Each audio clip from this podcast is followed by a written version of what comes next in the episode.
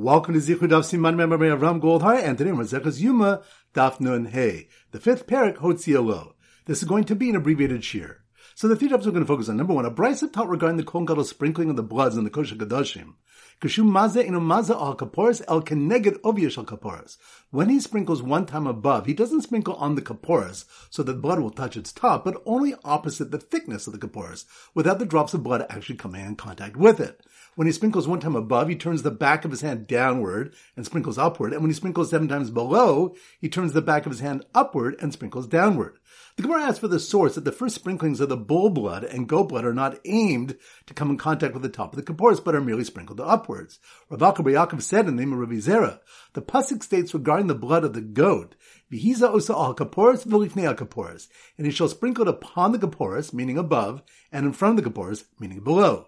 Now, since the reference to below is not necessary, given that it can be learned out from the law below from the blood of the bull, we can use the word below to learn a hekesh of all to lifnei from the sprinklings upon the Kapporas to the sprinklings in front of the Kapporas. Just as the sprinklings done before the Kapporas do not reach the Kapporas, so too the sprinkling above does not reach the Kapporas. Point number two, we learn from the Mishnah on Daf Nun Gimel Amud Beis that when the Kohen Gadol counted the Hazos, Hazar Rishon Tzricha Minyan in Kol Achaz. The first sprinkling, meaning the one directed upward, must be counted along with each and every one of the successive Hazos, the seven directed downward. Boazar said the reason is shoyita bahazaz, so they will not err in the counting of the sprinklings. Rashi explains that by counting the first sprinkling with each of the seven, the Kohen Gadol gains a moment to concentrate between each of the seven countings, which prevents him from inadvertently skipping or repeating a number. Rabbi Yochanan said the reason is based on the pasuk Lifnei Gabor's and in front of the Gabor's he shall sprinkle. Since there was no need to state Yazeh, since sprinkling was mentioned earlier in the pasuk, it's coming to teach that the first Hazah must be counted with each of the next seven. According to Rabbi Yochanan, if someone did not count the first one each time but did not err in the hazaz, he has not fulfilled his chiyuv and must repeat the hazaz. And point number three, we learn in the Mishnah Daf Nun Gemam Beis according to Rabbi Yehuda, there was only a single stand to hold the containers of blood for after the hazaz. The Gemara brings a related ruling from a Brisa that states Rabbi Yehuda says, "Well, you shafaris l'kine chobim b'fnei hatarovas." There were no collection boxes in the azar for the obligatory kinim because of the danger of intermixing the chatas with the olah. The Gemara asks what is meant by the danger of intermixing, and after rejecting the initial interpretations, concludes that the decree was enacted because of chatas shemesu ba'alei vadai, the possibility of intermixing a chatas whose owner has certainly died. If he dies before the contents of the box are offered, all the monies in the box will be rendered invalid. So once again, the three points are number one, a brisa taught regarding the Kohen sprinkling the bloods in the Kodesh Kadashim, when he sprinkles one time above, he doesn't sprinkle on the kaporas so that the blood will touch its top, but only opposite the thickness of the kaporas without the drops of blood actually coming in contact with it. When he sprinkles one time above, he turns the back of his hand downward and sprinkles upward, and when he sprinkles seven times below, he turns the back of his hand upward and sprinkles downward. The Gemara asks for the source that the first sprinklings of the bull blood and goat blood are not aimed to come in contact with the top of the kaporas, but are merely sprinkled upwards.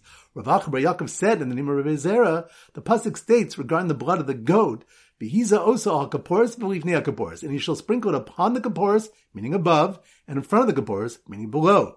Since the reference to below is not necessary, given that it can be learned out from the love below from the blood of the bull, we can use the word below to learn a hekesh of all to lifnei from the sprinklings upon the kapporas to the sprinklings in front of the kapporas. Just as the sprinklings done before the kapporas do not reach the kapporas, so to the sprinkling above does not reach the kapporas. Point number two, we learn from the Mishnah on Daf Nun Gimel base that when the Kohen Gadol counted the Hazaz. The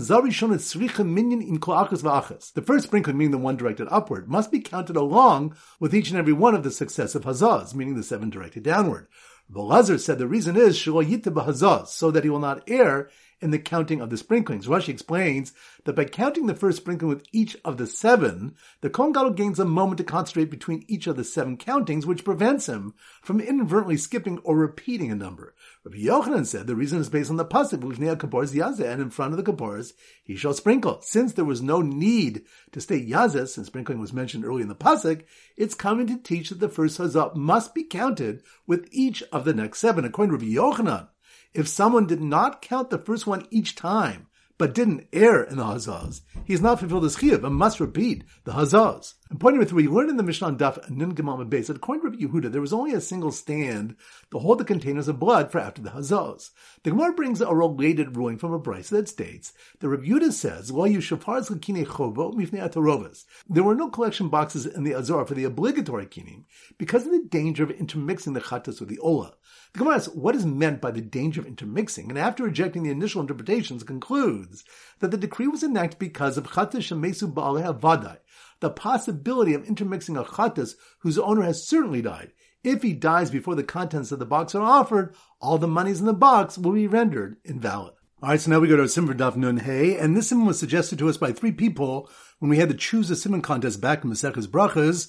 This simon comes to us by way of Mordechai Kornbluth from Boston, Naftali Golombek from Brooklyn, and Noach Rubin from London. And they all suggested a speed limit sign of 55, which happened to be the national speed limit here in the United States. So the simon is a speed limit sign of 55. So here goes. The children learning about speed limit signs who were allowed to throw red water balloons towards the sign but not hit it while counting out loud with concentration were told the true story of an owner of a obligatory kinim who was killed in a speeding accident before his birds were offered. Once again in slow motion. The children learning about speed limit signs, speed limit signs, that must be more on Daf Nun Hey. The children learning about speed limit signs who were allowed to throw red water balloons towards the sign, but not hit it, which reminds the Brisa taught regarding the Kohen Gadol sprinkling the bloods in the Kodesh Kodashim, that when he does Hazah one time above, he does not do Hazah on the Kaporis so that the blood will touch its top, but only opposite the thickness of the Kaporis without the drops of blood actually coming in contact with it. The Gemara asks for the source that the first sprinklings of the bull blood and goat blood are not aimed to come in contact with the top of the Kaporis, but are merely sprinkled upwards. Rav Acha bar Yaakov said in the name of Rav Zera that the Pasuk states regarding the blood of the goat, Vihiza osal kaporis v'fnei kaporis, and he shall sprinkle it upon the kaporis, meaning above, and in front of the kaporis, meaning below. Since the reference to below is not necessary, given that it can be learned out from the law below from the blood of the bull, we can use the word below to learn a hekesh of all to lifnei, from the sprinklings upon the kaporas to the sprinklings in front of the kaporas. Just as the sprinklings done before the kaporas don't reach the kaporas, so too the sprinkling above doesn't reach the kaporas. So the children learning about speed limit signs who are allowed to throw red water balloons towards the sign but not hit it, while counting out loud with concentration, which reminds me, we learned from the Mishnah on Daf Nun Gemal and Beis, so when the Kohen Gadol counted the Hazaz, Hazar Rishon and Tzrichem Minyan im Kol Achaz V'Achaz, the first sprinkling, meaning the one directed upward, must be counted along with each and every one of the successive Hazaz, the seven directed downward. Rabbi Lazar said the reason is Shul B'Hazos, so that he will not err in the counting of the sprinklings. Rashi explains that by counting the first sprinkling with each of the seven, the Kohen Gadol gains a moment to concentrate between each of the seven countings, which prevents him from inadvertently skipping or repeating a number. Rabbi Yochanan said that the reason is based on the pasuk "V'liknei kaporos yazeh," and in front of the kaporos he shall sprinkle. Since there was no need to state yazeh since sprinkling was mentioned early in the pasuk, it's going to teach that the first hazah must be counted with each of the next seven. According to Rabbi Yochanan, if someone did not count the first one each time, but didn't err in the hazahs, he has not fulfilled his chiyuv and must repeat the hazahs. So the children learning about speed limit signs who were allowed to throw red water balloons towards a sign but not hit it, while counting out loud with concentration, were told the true story of an owner of obligatory kinim who was killed in a speeding accident before his birds were offered. Which reminds us, we learned in the Mishnah Daf Nun Gemal and Beis that according to Yehuda, there was only a single stand to hold the containers of blood for after the hazaz. The Gemara brings a related ruling from a Rabbi that states that Yehuda says that there were no shofaros, no collection boxes in the azar for the obligatory kinim because of the danger of intermixing the chatas with the ola.